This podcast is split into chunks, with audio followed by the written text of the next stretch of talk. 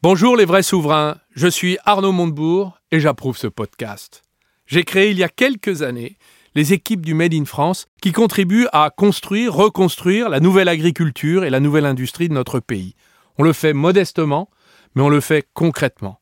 Et je vous emmène à la rencontre des vrais souverains, celles et ceux qui se battent au quotidien pour que la France redevienne ce grand pays inspirant que nous aimons tant et où nous voulons vivre longtemps.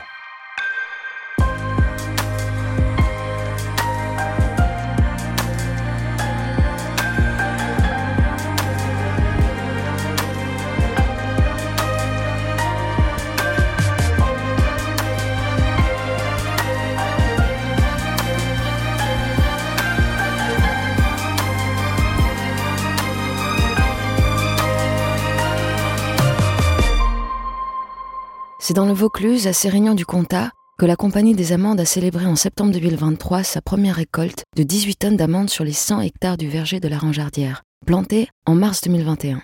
D'ici 2026, la Compagnie des Amandes en aura planté 20 fois plus sur tout l'arc méditerranéen français, de Perpignan à Toulon.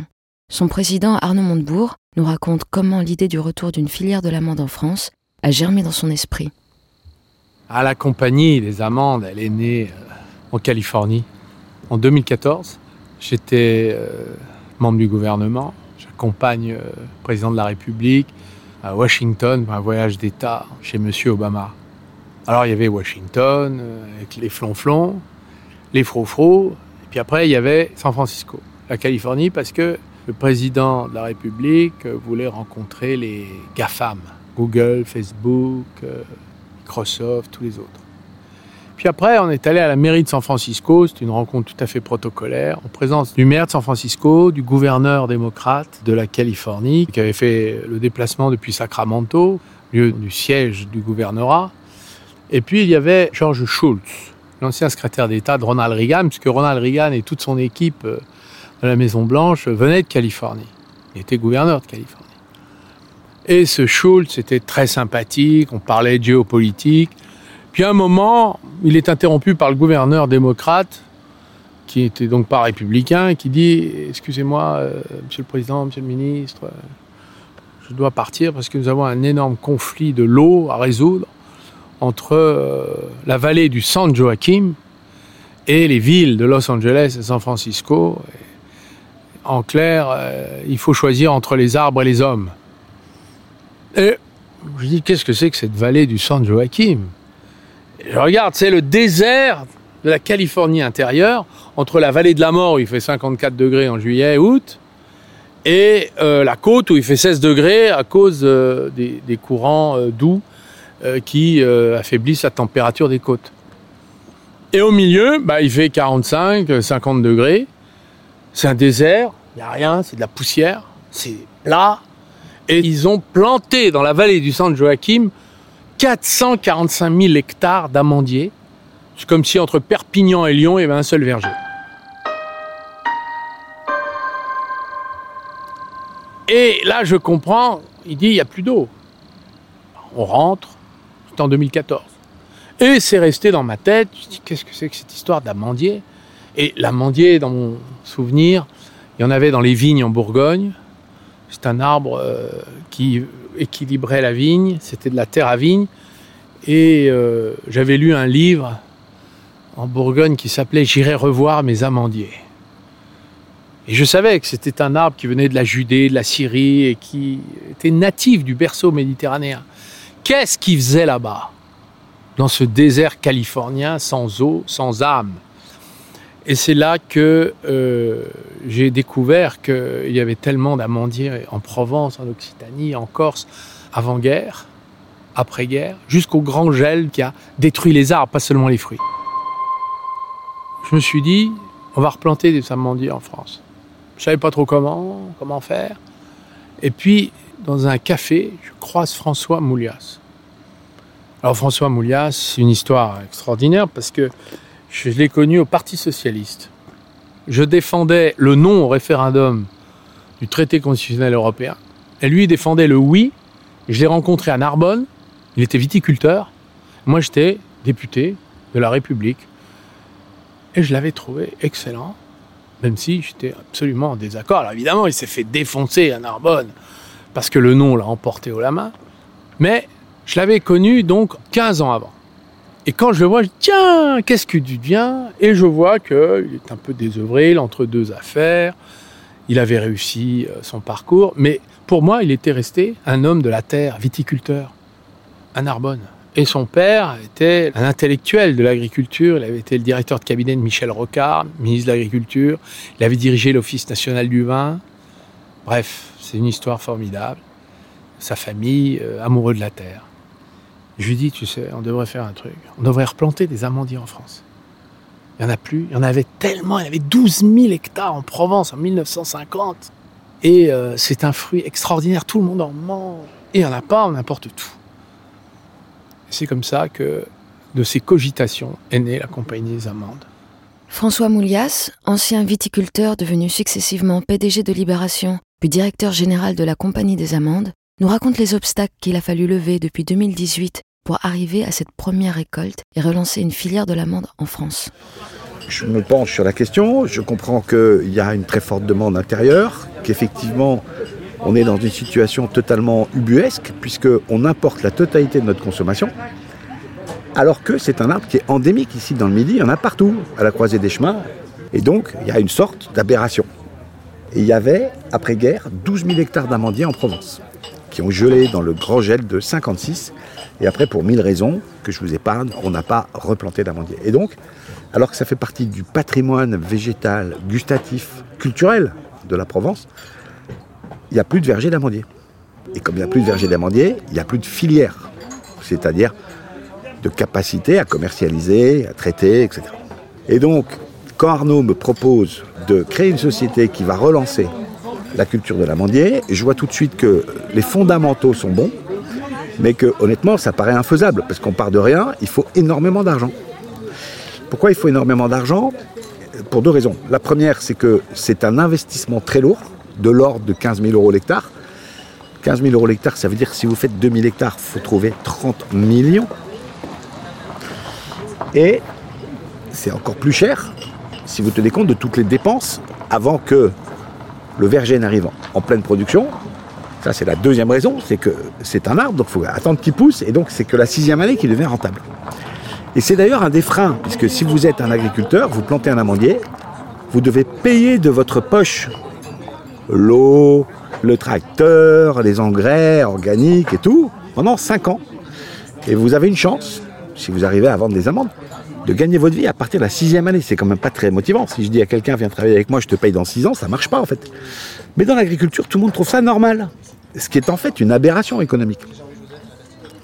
Et donc on a imaginé, avec Arnaud, ça nous a pris pratiquement un an, un modèle économique. On s'est dit, mais comment on peut faire pour payer l'agriculteur? Parce qu'après tout, il faut travailler tout de suite. Donc, être payé dans 6 ans, si on travaille dans 6 ans, ça, ça va, ça, se comprend. Mais le problème, c'est qu'il faut travailler tout de suite. Et donc, on s'est dit, bah, comment on peut faire? Alors, on s'est dit, bah, on va les payer. Alors, comment on va les payer Donc, après, je vous épargne les détails, il a fallu monter un modèle économique et ensuite un cadre juridique qui corresponde à ce modèle. Ça, ça nous a pris beaucoup de temps et on est venu confronter cette idée avec des producteurs ici, avec des gens qui faisaient de la pêche euh, ou de la cerise euh, ou des viticulteurs pour voir si c'était logique. On a rencontré aussi la région, les autorités locales et tout, et tout le monde nous a dit mais oui, c'est une super idée.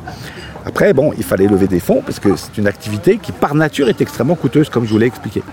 Pour y parvenir, la Compagnie des Amandes a levé 12 millions d'euros et fait rentrer à son capital la coopérative Arteris, basée à Castelnaudary dans l'Aude. Elle regroupe 25 000 agriculteurs des Pyrénées aux Alpes, soit la zone de relocalisation des amandiers.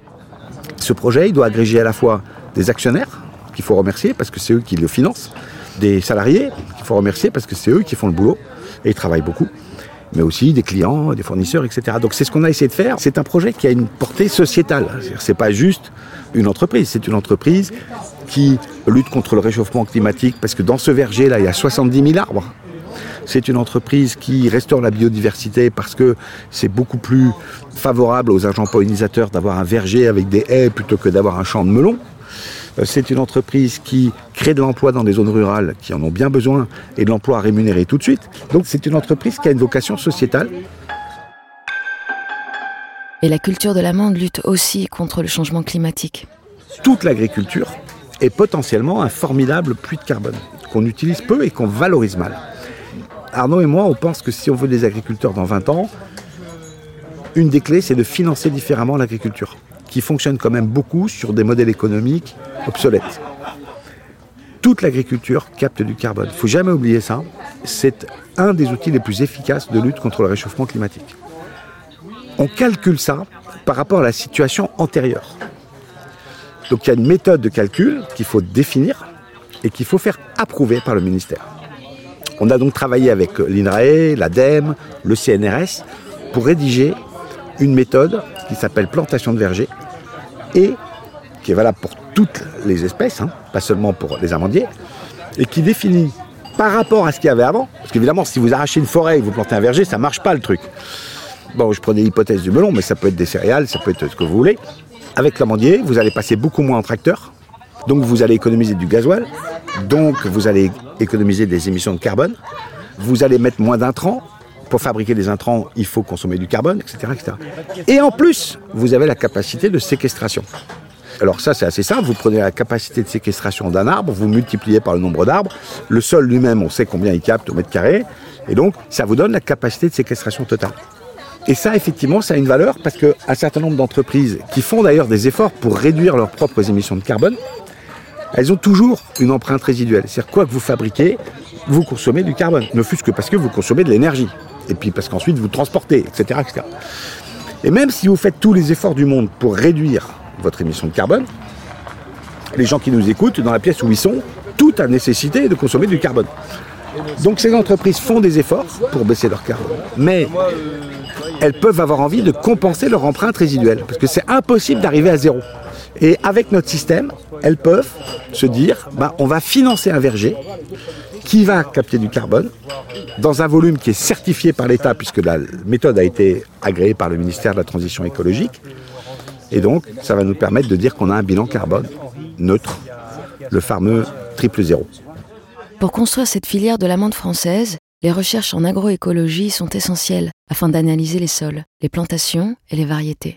Pour cela, la Compagnie des amandes s'est associée dès 2018 avec l'Institut national de recherche pour l'agriculture, l'alimentation et l'environnement, l'INRAE. La directrice technique de la Compagnie des amandes Eugénie Coutagne nous explique ce qui favorise la culture de l'amandier en Provence. Ici, c'est un terrain qui nous a été proposé par un propriétaire où autrefois il y avait de la vigne et puis il y avait eu des céréales et euh, du melon. Et c'est un terrain qui, quand il nous a été proposé pour planter des amandiers, était très intéressant pour plusieurs raisons et il est vraiment typique de ce qu'on peut trouver pour planter des amandiers. D'une part, il est dans un contexte méditerranéen, donc avec un climat méditerranéen, euh, avec euh, la chaleur qu'il faut, l'ensoleillement qu'il faut. Et par rapport au risque gel, qui est le vrai problème de l'amandier euh, ici dans le sud de la France, il est relativement pas protégé, mais en tout cas les risques gel sont limités. Euh, et donc on peut avoir des floraisons euh, précoces, c'est-à-dire euh, fin février, début mars, sans trop de risques sur la production. Et au niveau du sol, on est dans un terrain donc on appelle argilo-calcaire. Il y a aussi pas mal de, sable, c'est-à-dire que ce sont des terrains qui ont de l'argile, mais qui ont aussi des sables. Donc les sols sont filtrants, il y a beaucoup de cailloux. Et ça, c'est quelque chose qui est très important pour l'amandier. Il est connu pour être un arbre qui euh, pousse un peu partout et qu'il est facile d'avoir dans le jardin de sa grand-mère. Il a besoin d'avoir un sol très filtrant et de ne jamais avoir les pieds dans l'eau. Il ne va pas supporter d'avoir des eaux stagnantes ou des argiles trop gonflantes qui vont l'étouffer. En fait, ses racines sont flemmardes et donc pour pouvoir pousser, il faut qu'elles puissent euh, creuser très facilement. Elles ne savent pas creuser euh, les, sols contraignants et elles ne savent pas non plus quand il y a trop d'eau, elles n'arrivent pas à, retenir leur respiration en fait, pour faire simple. Donc du coup, les sols dans lesquels euh, ça pousse bien, classiquement, c'est sur les coteaux, sur les pentes et dans les sols drainants qu'on peut avoir. Et la chance qu'on a dans le sud de la France, c'est que souvent, on a cette combinaison du climat méditerranéen plutôt bénéfique et de ces sols argilo-calcaires, caillouteux, filtrants. Eugénie Coutagne rappelle les raisons historiques de l'abandon de l'amande française depuis la Grande Guerre. L'amandier était très présent en France euh, jusqu'au milieu du XXe siècle. On était une vraie terre amandicole euh, à la fin du XIXe, notamment en Provence et dans l'ancien Languedoc-Roussillon. Toutes les fermes avaient des amandiers et en fait, les amandiers étaient présents dans ce qu'on appelle aujourd'hui, euh, avec un ton un peu innovant, de l'agroforesterie, mais en fait, ça existe depuis des siècles. C'est-à-dire que dans toutes les parcelles, là où il y avait de la vigne, là où il y avait des pêchers, là où il y avait des céréales, il y avait des amandiers, il y avait des oliviers et tout ça était complanté. Il n'y avait pas de verger tel qu'on connaît aujourd'hui, uniquement d'amandiers, ou s'ils existaient, ils étaient très rares. Et c'était une production d'appoint en fait pour les, les producteurs, les agriculteurs. C'est-à-dire que si l'amande produisait parce qu'il n'y avait pas eu de gel et pas de ravageurs, tant mieux. On avait des amandes et en gros, on les mettait euh, sous le matelas euh, pour la dot de la fille. Et si par contre il y avait un gel ou une maladie, bon ben c'était un peu euh, vache maigre, mais c'est pas grave parce qu'on avait une autre production à côté. Et donc ce qui s'est passé, c'est que à partir du début du XXe siècle, Déjà, il y a eu des. Dans les de guerre, on situe à peu près le vrai déclin là. Il y a eu plusieurs années de gel, des problèmes de ravageurs, donc il y a eu déjà des problèmes en fait, de, déclin en fait, des amandiers. Un début d'arrachage en favorisant d'autres productions. Il y avait aussi la concurrence du Maghreb où il y avait une production d'amandiers qui était plus forte et euh, le, Maghreb, c'était des départements français, donc euh, la concurrence était directe. Et puis l'autre frein qu'il y a eu à ce moment-là, c'était que les amandes pour être commercialisée, elle devait être cassée. Et la caisse, c'était uniquement une casse manuelle qui était faite par les femmes avec des cailloux. C'était très archaïque. Et à un moment donné, euh, les, femmes, euh, elles ont trouvé autre chose à faire que d'aller casser euh, des, amandes le soir, voilà, en rentrant des champs. Et donc, il n'y avait plus de moyens de casse. Donc, tout ça a fait que les arbres ont petit à petit été arrachés. Ça, c'est dans l'entre-deux-guerres. Et puis après, euh, il y a eu le gel de 1956, qui est très connu pour les oliviers, mais qui en fait a été beaucoup plus destructeur pour les amandiers, puisqu'en fait les amandiers ne se sont pas relevés de ce gel. On a vraiment tout arraché. Et après, il y a eu ce qu'on appelle la motomécanisation. Donc ça, c'est le terme pour dire que les tracteurs sont arrivés dans les champs, les moissonneuses euh, batteuses, enfin voilà, tout le matériel est arrivé et qu'il a fallu arracher tous ces arbres qui faisaient de l'agroforesterie et les amandiers en faisaient partie. Et donc on s'est retrouvé fin des années 50, début des années 60, avec une surface d'amandier qui était presque réduite en fait à zéro. Et à partir de là, on était en fait avec un gros frein pour pouvoir relancer cette culture parce qu'il n'y avait pas de surface, il n'y avait pas de débouché, il n'y avait pas de casserie. Et en plus, il n'y avait pas de technicité ni de recherche, puisqu'en fait, ben, il n'y a pas de surface, euh, personne ne va investir pour faire de la, de la recherche de la technicité. Donc on était dans un cercle vicieux. Après avoir été agriculteur pendant 20 ans, Rémi Foisset a rejoint la Compagnie des Amandes comme directeur du développement en décembre dernier. Voici les raisons de son choix. J'ai été euh, producteur de pommes, donc arboriculteur pendant 20 ans. Arboriculteur, c'est un paysan. J'avais, le cul sur un tracteur, j'avais euh, les mains en cambouis, j'avais un sécateur dans les mains.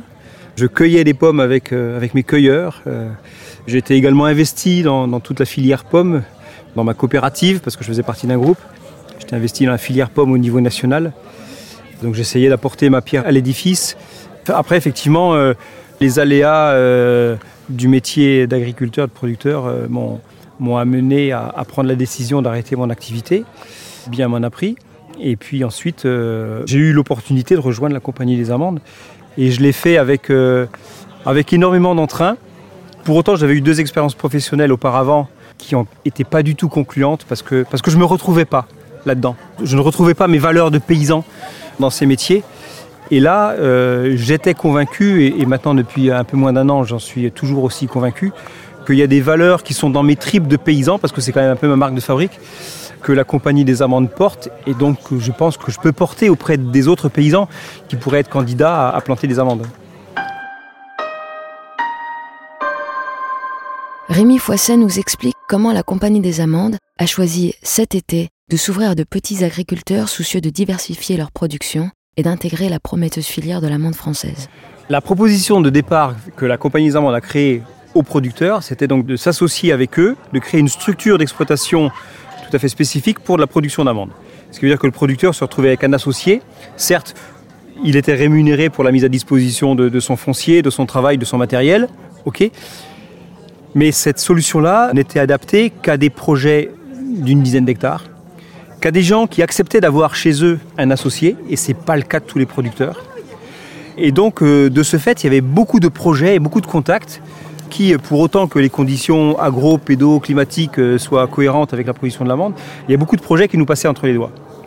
Et donc, on a décidé, on s'est dit que cette proposition que l'on faisait, ok, elle était vertueuse, elle avait plein de qualités, mais on était obligé de faire le constat qu'elle ne correspondait pas aux besoins et aux attentes de tous nos interlocuteurs potentiels. Donc c'était à nous à nous adapter.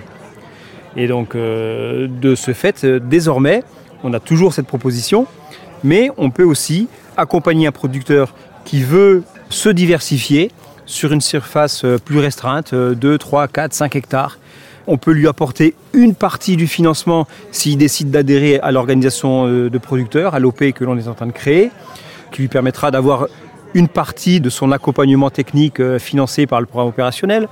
Si quelqu'un dit moi je ne veux pas euh, adhérer à, l'organisation de producteurs, je veux garder une partie de ma production que je commercialiserai moi-même et une partie de ma production que je commercialise par la compagnie des amandes, eh ben, ok, il n'y a pas de souci. Si quelqu'un a déjà un verger installé, on lui fait un contrat d'achat, donc de commercialisation de ses amandes sur au moins trois ans, plus, plus d'années s'il le veut.